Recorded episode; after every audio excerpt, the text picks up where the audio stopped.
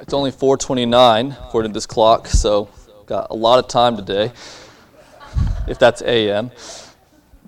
I want to start this morning by giving just three examples of Old Testament commandments, three types of Old Testament commandments that you might run across. Now, I'm paraphrasing a couple of these, but I think you'll see the intention of that. So, three examples of Old Testament commandments that you might run across when you are reading your Old Testament.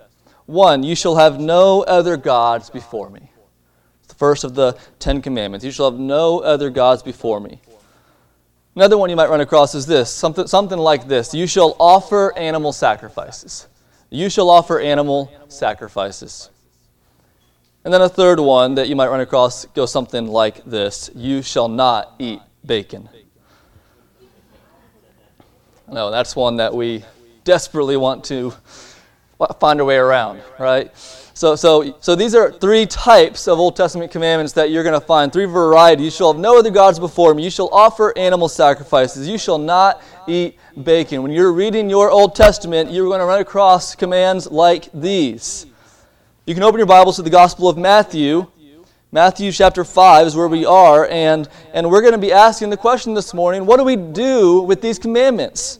Now, now, last week we answered a broader question. We looked at verses 17 and 18, and, and we saw what Jesus was teaching about the Old Testament scriptures in a broad, general sense. We were, we were asking the question last week how do followers of Christ, how do disciples of Jesus relate to the Old Testament in general?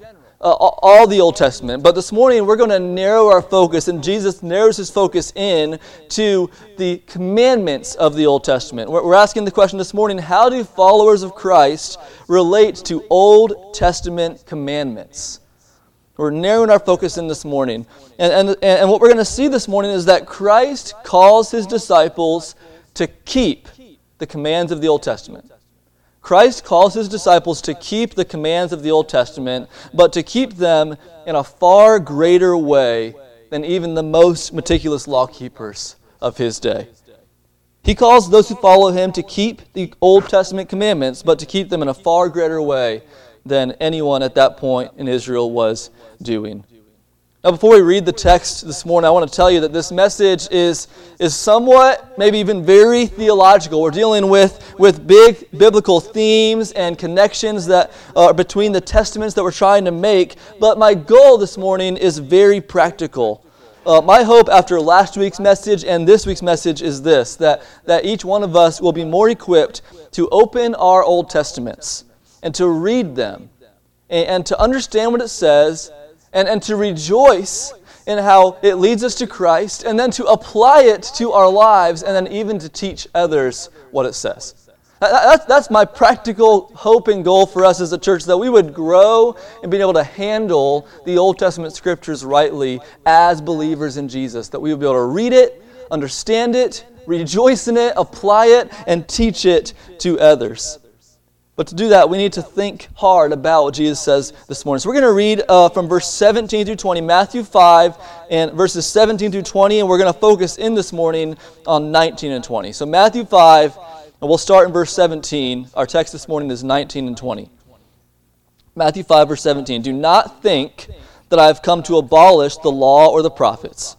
I have not come to abolish them, but to fulfill them. For truly I say to you, until heaven and earth pass away, not an iota, not a dot will pass from the law until all is accomplished. Therefore, whoever relaxes one of the least of these commandments and teaches others to do the same will be called least in the kingdom of heaven. But whoever does them and teaches them will be called great in the kingdom of heaven.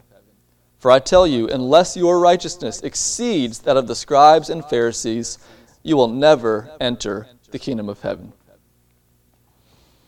Read 19 and 20 again. Therefore, whoever relaxes one of the least of these commandments and teaches others to do the same will be called least in the kingdom of heaven. But whoever does them and teaches them will be called great in the kingdom of heaven. For I tell you, unless your righteousness exceeds that of the scribes and Pharisees, you will never enter the kingdom of heaven. So, in these verses, Jesus teaches his disciples which would include all those who follow him. Matthew is writing this gospel to the early church, the early Christians, to disciples of Jesus, and, and he's giving us instructions for following Christ as his disciples. Jesus would say to all his disciples that we are to keep the Old Testament commandments. But, but this passage gives us four aspects of that keeping that we need to understand if we're, if we're going to keep them the way that Christ intends. So that's what we're looking at this morning is, is, is the answer to the question is we are to keep them. We are to keep the Old Testament commandments. But there's four aspects of how we are to do that if we are understanding what Jesus is teaching correctly. So first, we are to keep Old Testament commandments fully. We are to keep Old Testament commandments fully. In other words, we are to keep all of them. All right, no one's run out yet. Okay, so I texted a former pastor yesterday and I said, uh, This is one of those I hope it doesn't come across like heresy sermons. All right, so stay with me this morning because if your perspective of Old Testament commandments is this, not all Old Testament commandments apply today. If that's your perspective, coming is that not all of them apply today, then, then what I'm going to ask you to do right now is just to set that thought on the shelf over here so just imagine yourself on the shelf for a moment and listen to what Jesus says. Because you're not wrong. I want to say right now, you're not wrong. But we need to hear what Jesus says if we're going to get there and understand, understand why they would not all apply today. Listen to what Jesus says in verse 19. Therefore, whoever relaxes one of the least of these commandments and teaches others to do the same will be called least in the kingdom of heaven. So when he says these commandments, what commandments is he referring to? He could be referring ahead to the commandments he's about to give. But if you're a listener, listening to the sermon, that wouldn't make a whole lot of sense. Jesus just said that the law will continue till the heavens and the earth pass away. Therefore, whoever relaxes one of the least of these commandments, you see, if you're hearing that, what, what are you hearing? You're hearing the commandments of the law. And that's what he's referring to. He's referring back to the commandments of the Old Testament. That's what these commandments refers to, is the commandments of the Old Testament. And, and, then look, he says the least of these commandments. So, so there's a category here that we need to understand. Not all commandments are created equal. Um, we see this in Matthew 23. Flip ahead to Matthew 23. Jesus is speaking to the scribes and the Pharisees. And in Matthew 23, he says this to them, verse 23. Matthew 23, verse 23 Woe to you, scribes and Pharisees, hypocrites, for you tithe mint and dill and cumin and have neglected the weightier matters of the law justice and mercy and faithfulness. So, not all Old Testament commandments are created equal. Jesus himself says that, that there are lighter matters and weightier matters your tithing is not as significant as justice and faithfulness and mercy, is what he says to the Pharisees there. So, so when he says least of these commandments, that's the kind of, of thing that's going on, is that there are some commandments that are less weighty, less significant than others in terms of, of, of their importance to pleasing God. But, but, but look what he says in verse 19. If you relax one of the least of these commandments, what's he, what's he doing? He's saying, find the most insignificant commandment you can. Find the least weighty commandment you have. Maybe that's the best way to say it. Find the least weighty commandment in the Old Testament. You can't even relax that one. To relax it means that you say, that's not, we don't need to do that one. That, don't, don't worry about that. And he says, he says, whoever relaxes even the least of these commandments, will be called least in the kingdom of heaven. So he condemns this idea that we could relax any of the commandments. How many of you ever heard of the Thomas Jefferson Bible? Anyone ever heard of the Thomas Jefferson Bible? So, Thomas Jefferson was a uh, Christian deist, but he was, he was a deist. And, and he also did not believe in the supernatural, did not believe in miracles. He, he believed that God, there was a creator, but that he just wound the world up like a, like a clock and let it go.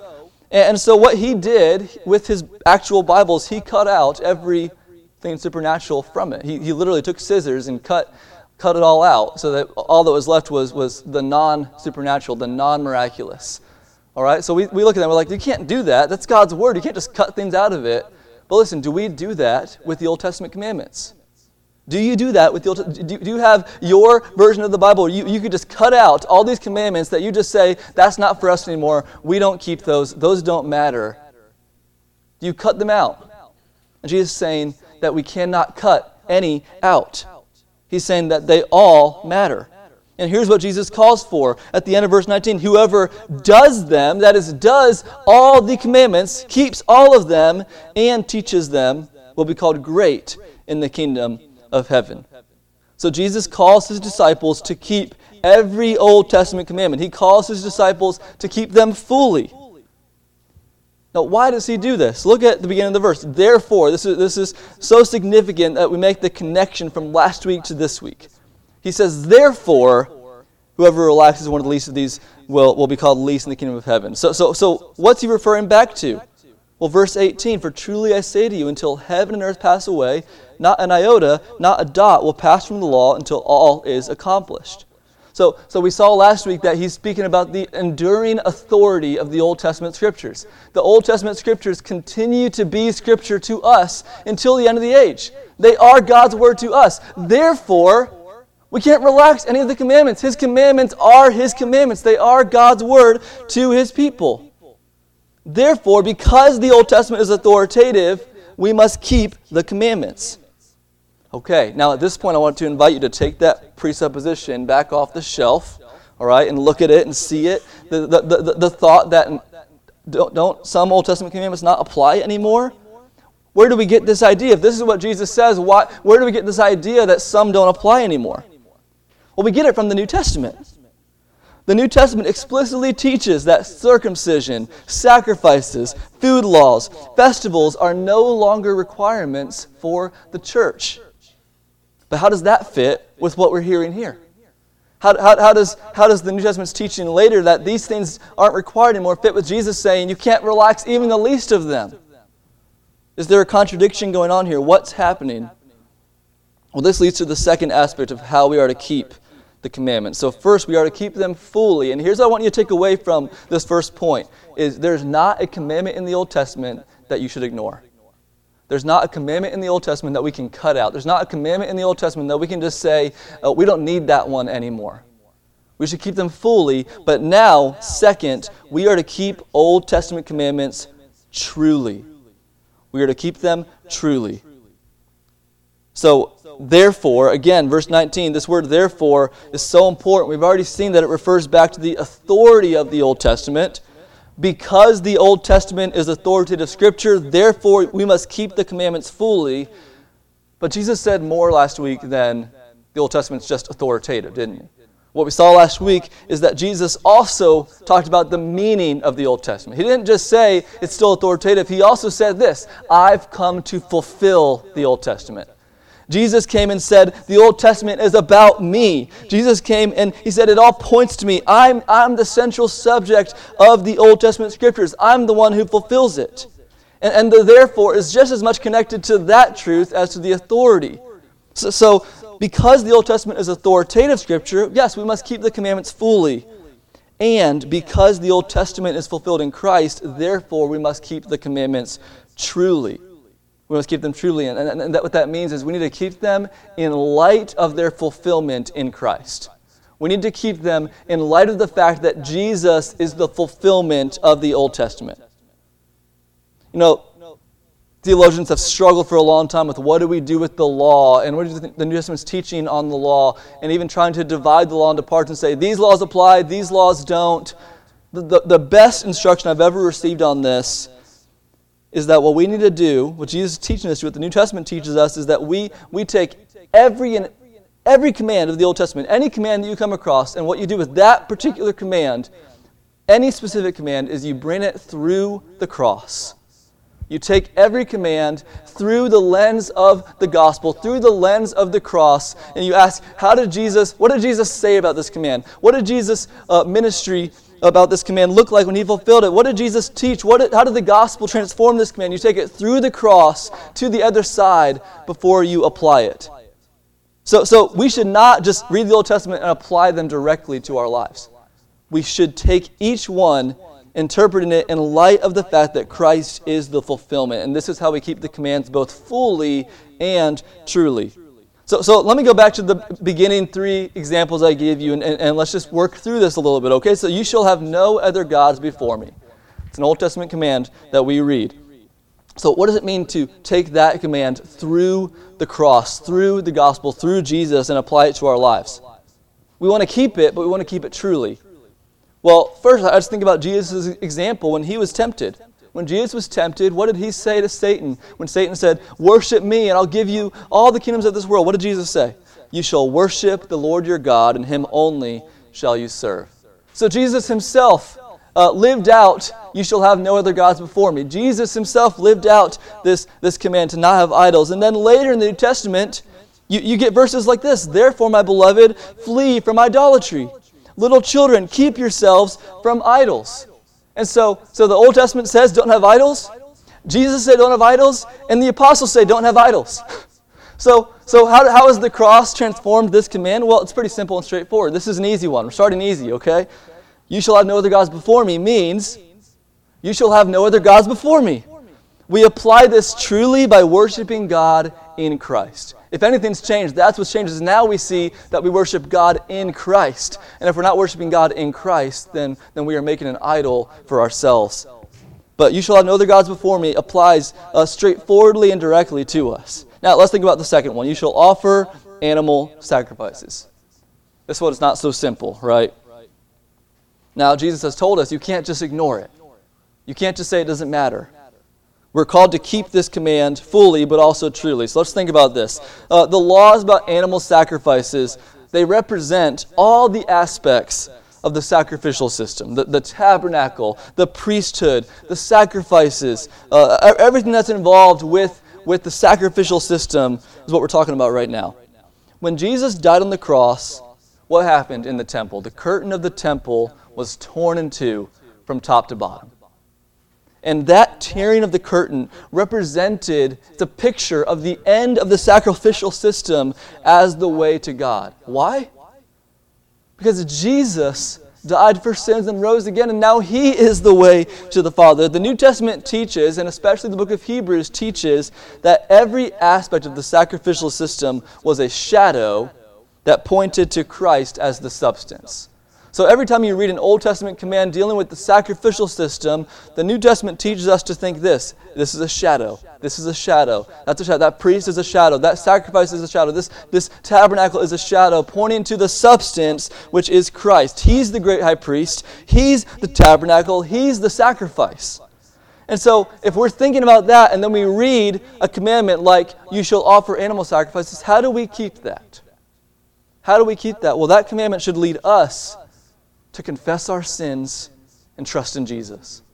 We apply that commandment. We don't, we don't just ignore it. We don't just cut it out. No, we read it and we, and we say, This points to Jesus. He's the sacrifice I need. God has offered him for me. And so, Jesus, I come and I confess my sins to you. And I trust that you are the once for all sacrifice. And I trust that you are my priest. And so I look to you for help. And I trust that, that you are the temple. So I meet with God through your spirit. And so these commandments, we, we do keep them, but we keep them truly. We don't offer sacrifices. We don't build a temple and go to it. We don't have a priesthood. We, we keep these truly by turning to Christ. He is the substance of all of these types of commands. Let's look at the third one. You shall not eat bacon.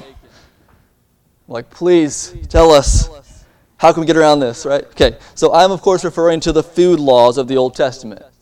And along with these commandments about food were a host of other laws that were all about being clean and unclean in Israel. How do we keep these commandments? Well, we need to understand the function of these laws in the Old Testament. They, they, they, they were primarily about separating Israel from the nations. All these laws about being clean and unclean, many of which we don't really even know uh, what, what was the practical benefit of that? They were all about preserving Israel as separate from the nations surrounding them. Israel was called by God to be his distinct, separate people in the world. And through Israel, the Messiah would come. God promised Abraham that the Messiah would come through him. And God, God gave them these laws to keep them separate and distinct as a nation until the Messiah came. Well, in the New Testament, what happens? The Messiah comes. Jesus comes. He lives a righteous life. He dies. He rises again. He ascends to heaven, and then he appears to Peter in Acts 10. And he lays out a, a, a feast of unclean food. And, and he says to Peter, Rise up and eat. So, so something has happened, right? Something has changed. And Peter says, Peter says, No, I'm not going to do that. This is unclean. And you know what Jesus says? What God has made clean, do not call common. So, so, so, so through Jesus' coming and death and resurrection, all of a sudden what was unclean is now clean. What, what they could not eat, they could we can eat bacon now, is what he's saying. But what's changed? Why, why, why the change? Well, because Jesus came and died and rose again, all the laws that kept Israel separate have fulfilled their purpose. The Messiah has come, and, and there's no longer this need to separate ethnic Israel, cultural Israel, from the nations. Now, now the gospel is going to all the nations, regardless of culture or clothing or diet. And so Jesus coming brought these laws to their completion. And yet again, does that mean we can just ignore them? Does that mean we can just cut them out, say they don't apply today? Well, no, because there's more in the New Testament about this. Look, look, look at Matthew 15 with me, at what Jesus says. Matthew 15. So, what we're saying is, on the one hand, that, that these laws have, have reached their purpose. They've, they've, they've, they've done what they were called to do to separate Israel from the nations until the Messiah came. Now that he's come and the gospel is going to the Gentiles, they're not necessary anymore. And yet, there's also a deeper meaning to these laws. Look at Matthew 15, verses 10 through 20. Jesus called the people to him and said to them, Hear and understand, it's not what goes into the mouth that defiles a person, but what comes out of the mouth. This defiles a person. The disciples came and said to him, Do you, not, do you know that the Pharisees were offended when they heard this saying? He answered, Every plant that my heavenly Father has not planted will be rooted up. Let them alone. They're blind guides. If the blind lead the blind, both will fall into a pit. But Peter said, Explain the parable to us. He said, Are you still without understanding? Do you not see that whatever goes into the mouth passes into the stomach and is expelled? But what comes out of the mouth proceeds from the heart, and this defiles a person. For out of the heart come evil thoughts, murder, adultery, sexual immorality, theft, false witness, slander. These are what defile a person. But to eat with unwashed hands does not defile anyone. So, in a sense, the clean and unclean laws, the food laws, all these, all these laws of distinction, their, their purpose is completed, so we don't need to keep them anymore. But when we read them, here's what Jesus is tell, telling us. When we read those laws, we, we need to realize they pointed to a deeper reality that it's not about what's clean and unclean on the outside, but that they pointed to the fact that we have defiled hearts. And so when we read about, about food that's unclean or, or, or, or clothing that had to be distinct, we need to realize God calls us to be separate. But not in all these physical, external ways. He calls us to be separate in the heart, separate from sins, uh, separated for holiness in, in our hearts. He calls us to not be defiled on the inside. And so, how do, we, how do we truly keep a command like that? We don't just ignore it, but we truly keep it through repentance we truly keep it by asking God to cleanse our hearts of what is truly unclean inside of us. And so we're reading our Old Testament and we come across a law like this, and this should lead us to one, rejoice that Christ has come, and two, repent of the uncleanness that's in our hearts. We need to keep them fully but also truly. We don't just apply them directly as if Christ has never come. No, we interpret them through the lens of Christ, through His gospel, and then we apply them to our lives as He intends us to. We must keep them truly. Third, we must keep the Old Testament commandments inwardly. Inwardly. So we've seen we must keep them fully, we must keep them truly, and third, we must keep them inwardly. Look at Matthew 5, verse 20. For I tell you, Unless your righteousness exceeds that of the scribes and Pharisees, you will never enter the kingdom of heaven. Unless your righteousness exceeds that of the scribes and the Pharisees, you will never enter the kingdom of heaven. So, in this verse, Jesus calls his disciples to a greater righteousness than the righteousness of the religious leaders of Israel. A greater righteousness than the righteousness of the scribes and the Pharisees. He points to the scribes and the Pharisees and he says, You must be more righteous than them exceeding righteousness. Now, on first hearing this, this would have, this would have felt like a crushing impossibility. Because the scribes and the Pharisees, even though we, we think of them as the bad guys because we're so used to, to hearing what Jesus said to them, at this point, the, the scribes and the Pharisees, they, they were the righteous ones. They, they were the ones who knew the law and kept the law. They were the holy ones in Israel. The, the scribes and the Pharisees were the gold standard of righteousness. You talk about keeping the commandments fully, the Pharisees had commandments for the commandments. I mean, these people were the law keepers, they were the righteous ones. And yet, throughout Jesus' ministry, he confronted them with the charge that their religion was empty. We just read a minute ago. He called them hypocrites. Their righteousness was not righteous in God's sight. Why not? What, what, what, was, what was not enough about their righteousness? Martyn Lloyd-Jones, in his commentary on the Sermon on the Mount, gives five marks of the scribes and Pharisees' righteousness. Just listen to these. This, this is the righteousness of the scribes and Pharisees. It was entirely external and formal. It, it, it, was, it dealt with what people could see and observe. It was more concerned with the ceremonial than the moral. They, they, they were especially concerned with, with going through the right motions in, in the public places. It was marked by man made rules and regulations. Again, they had commandments for their commandments, and they had commandments for those commandments. It was primarily concerned with glorifying self, not glorifying God. They wanted to be seen, they wanted to be praised for their righteousness. And it focused on the details of the law, not the spirit of the law. The, the scribes and Pharisees focused on the letter and not on the the heart intention of the law. And, and, and what Jesus said to them in uh, another place, he says, You're like whitewashed tombs. You're like whitewashed tombs. What's the image? Is you look, you look beautiful on the outside, and yet you're dead on the inside. There's nothing good to see here. When Jesus says that our righteousness must exceed their righteousness, he's not talking about a greater quantity of righteous deeds He's talking about a greater quality of righteousness. He's talking about a deeper righteousness. He's talking about an inward righteousness that focuses on the heart. Jesus calls us to a righteousness that is about the heart. And so let's think about those examples again, okay? So you shall have no other gods before me.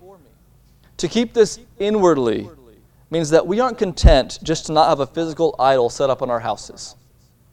To keep this inwardly means that we recognize that underneath every sin in our lives, there's an idol in our hearts. And we pursue repentance of that inward idolatry. So we don't just say, check, no idols. No, we say, there's, there's, my heart is filled with idols. As Calvin said, it's an idol factory. And we pursue repentance of those inward idols. You shall offer animal sacrifices. Now, we already saw that, that keeping that truly means that we, we trust in Christ, we turn to Christ, we know that Christ is the substance. But to keep it inwardly means that we aren't content with just being known as a Christian. We aren't content with just having walked an aisle or prayed a prayer. We aren't content just to go to church and look like Christ followers on the outside, but it means that we actively confess our sins to Him we, we, we actually give ourselves time to repent. We give ourselves time to hear from Him. We give ourselves time to, to be with Him and worship Him. There's, there's, there's a heart level pursuit of Christ going on. And it's not just that we believe these things on the outside before others. Or think about the food laws and you shall not eat bacon. We saw that this command has been fulfilled on the outside. We're free to eat bacon, right? But it also reflects the defilement of our hearts. And we aren't content just to look good on the outside. We aren't content with what everyone here thinks of us if we know that we are defiled inwardly. You may, you may look like a wonderful Christian to everyone else in this room right now, but, but if you know that there is defilement that I am hiding and I'm not repenting of and I'm just putting on a show, Jesus is saying that's not righteousness. You need an inward righteousness. You need a deep righteousness. You need a heart level righteousness, a righteousness that, that pursues God for the sake of God and for His glory. So we are to keep the Old Testament commandments fully, truly, and inwardly. We're to keep them uh, reading the Old Testament and applying them with an emphasis on the cross and with an emphasis on what's going on in our hearts before the Lord. This is the greater righteousness that we are called to as followers of Christ. So, one more though. We are to keep Old Testament commandments responsively. Responsively we need to answer an important question about verse 20. Look again. Jesus says, Unless your righteousness exceeds that of the scribes and Pharisees, you will never enter the kingdom of heaven. Unless your righteousness exceeds the scribes and the Pharisees, you will never enter the kingdom of heaven. And here's the question we need to answer this morning Is Jesus teaching salvation by works here? is Jesus teaching us that we need to earn entrance into the kingdom of heaven through being righteous enough. Kind of what it sounds like, right? Unless you're righteous enough, you will never enter the kingdom of heaven. But we need to give a resounding no to that question. Is Jesus teaching that we earn salvation through personal righteousness? And the answer is no. And we know that this is not what he's saying because of what he's already said in the Sermon on the Mount. You know, no one wants to be taken out of context. No preacher wants to be taken out of context. And Jesus does not want us to take him out of context. This is one sermon, and it began this way Blessed are the poor in spirit, for theirs is the kingdom of heaven. We need to remember that as we read this. Blessed are the poor in spirit, for theirs is the kingdom of heaven. So, who does the kingdom of heaven belong to? Those who earn righteousness? Those who are righteous enough? No, the kingdom of heaven belongs to the poor in spirit, to the spiritual beggars, to the ones who come to God and acknowledge that they have no righteousness. The ones who come to God and say, I'm not righteous and I can never be righteous and I need your grace. I have a total lack of righteousness and God, I depend on you and I trust in what you've done for me. Those are the ones that God gives the kingdom to. The kingdom of heaven is not earned by those who live righteously. It's a gift of God's grace to those who confess their desperate lack of righteousness and their need for grace. That, that's where the sermon begins. So, what does Jesus mean then when he says that we need to have this greater righteousness to enter the kingdom? What, what is he saying then? Well, we need to remember the Beatitudes don't end with poor in spirit, they begin there, don't they? They begin with poor in spirit. What happens next? God begins to transform us from the inside out. We move from being humble to all of a sudden we're hungry for righteousness, and then God satisfies us with righteousness, and all of a sudden we're being persecuted for righteousness, and He sends us into the world as salt and light, and, and God produces actual, true, inward righteousness in our lives, and that righteousness is the evidence that we belong to the kingdom. That righteousness is the evidence that this is someone who I have saved. Where does it begin with being poor in spirit? But, it, but you don't just stay there, you're transformed. Anyone who receives the kingdom as someone who is poor in spirit is then transformed to have this actual, exceeding, greater righteousness. And if you don't have it, then you have no reason to think you're part of the kingdom. If you can't look at your life and say that I have this inward, greater righteousness, then you will never enter the kingdom. That's a true statement. You will not enter the kingdom of God without this righteousness. But that does not mean you strive to earn it yourself. No, it means you come to God and say, I'm not righteous. I can never be righteous. I can't earn my own way. I'm a spiritual beggar begging for grace. And God will give you the kingdom in that moment as you trust in Him, as you trust in what He's done in sending His Son to live the righteous life we didn't live, die for our sins, rise again. As you trust in Him, confessing that you have no righteousness, God gives you the kingdom and then He transforms you and He makes you righteous. And that is the evidence that you belong to the kingdom of heaven. And so, church, what this means is that when we read the Old Testament commandments, when we, when we, when we look at these, we can keep them joyfully. And we can keep them responsively, knowing that we're not earning anything. We are responding to what God has done for us. Keeping the commands of God is a joy now. Think about Psalm 119 and how the psalmist over and over says, I delight in your commandments. We delight in God's commandments when we realize that they are given to us by a God of grace and love who has saved us through His Son. We delight in His commandments and we keep them with joy because we know we've already received the kingdom by His grace. We keep them responsively as an act of worship and love to the God who saved us from our sins. I want to give you two applications this morning. First, examine your life for this greater righteousness. Examine your life for this greater righteousness. Look at your life and ask Do I have this inward righteousness? Or am I a whitewashed tomb? Do I have heart level righteousness or am I a hypocrite? If you don't see in your life this inward keeping of God's commands, this, this heart level pursuit of pleasing God and turning away from sin in your heart, if you don't see that, then, then listen, don't start trying to earn it. Don't just, don't just start trying really hard to be righteous enough. That's not what, that's not what this calls us to do. What, this, what we need to do, if you don't see it, what you need to do is you need to understand that, that you've probably never experienced the grace of God for yourself.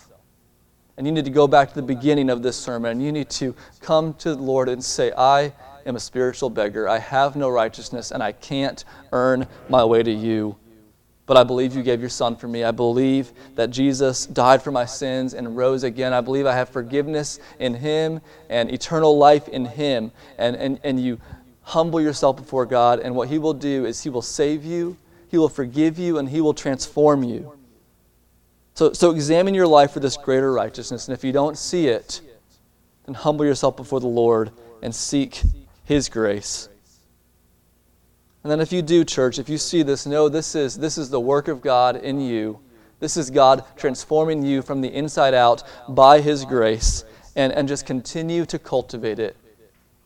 One response we should be having continually to the Sermon on the Mount is that we want to grow in righteousness. We want to grow in holiness. We want to be people who increasingly understand and apply God's commands to us. And so cultivate this righteousness by knowing what God has said uh, th- this sermon this week is just, I, I just want to read the Old Testament commands like never before. I want to go back and, and start studying them and, and asking how does it, what does it mean to keep this truly and to keep this inwardly for the glory of God. So know God's commands, know how they're fulfilled in Christ, know how they apply to you, and then by God's grace, keep them from the heart. Keep them from the heart as a response of love to Christ, who loved us and gave himself for us. Examine yourself for this righteousness and cultivate this righteousness as God works it in you. It's all through Christ. Philippians 1 says this. Paul's praying for the church, and listen to what he prays for them. Philippians chapter 1.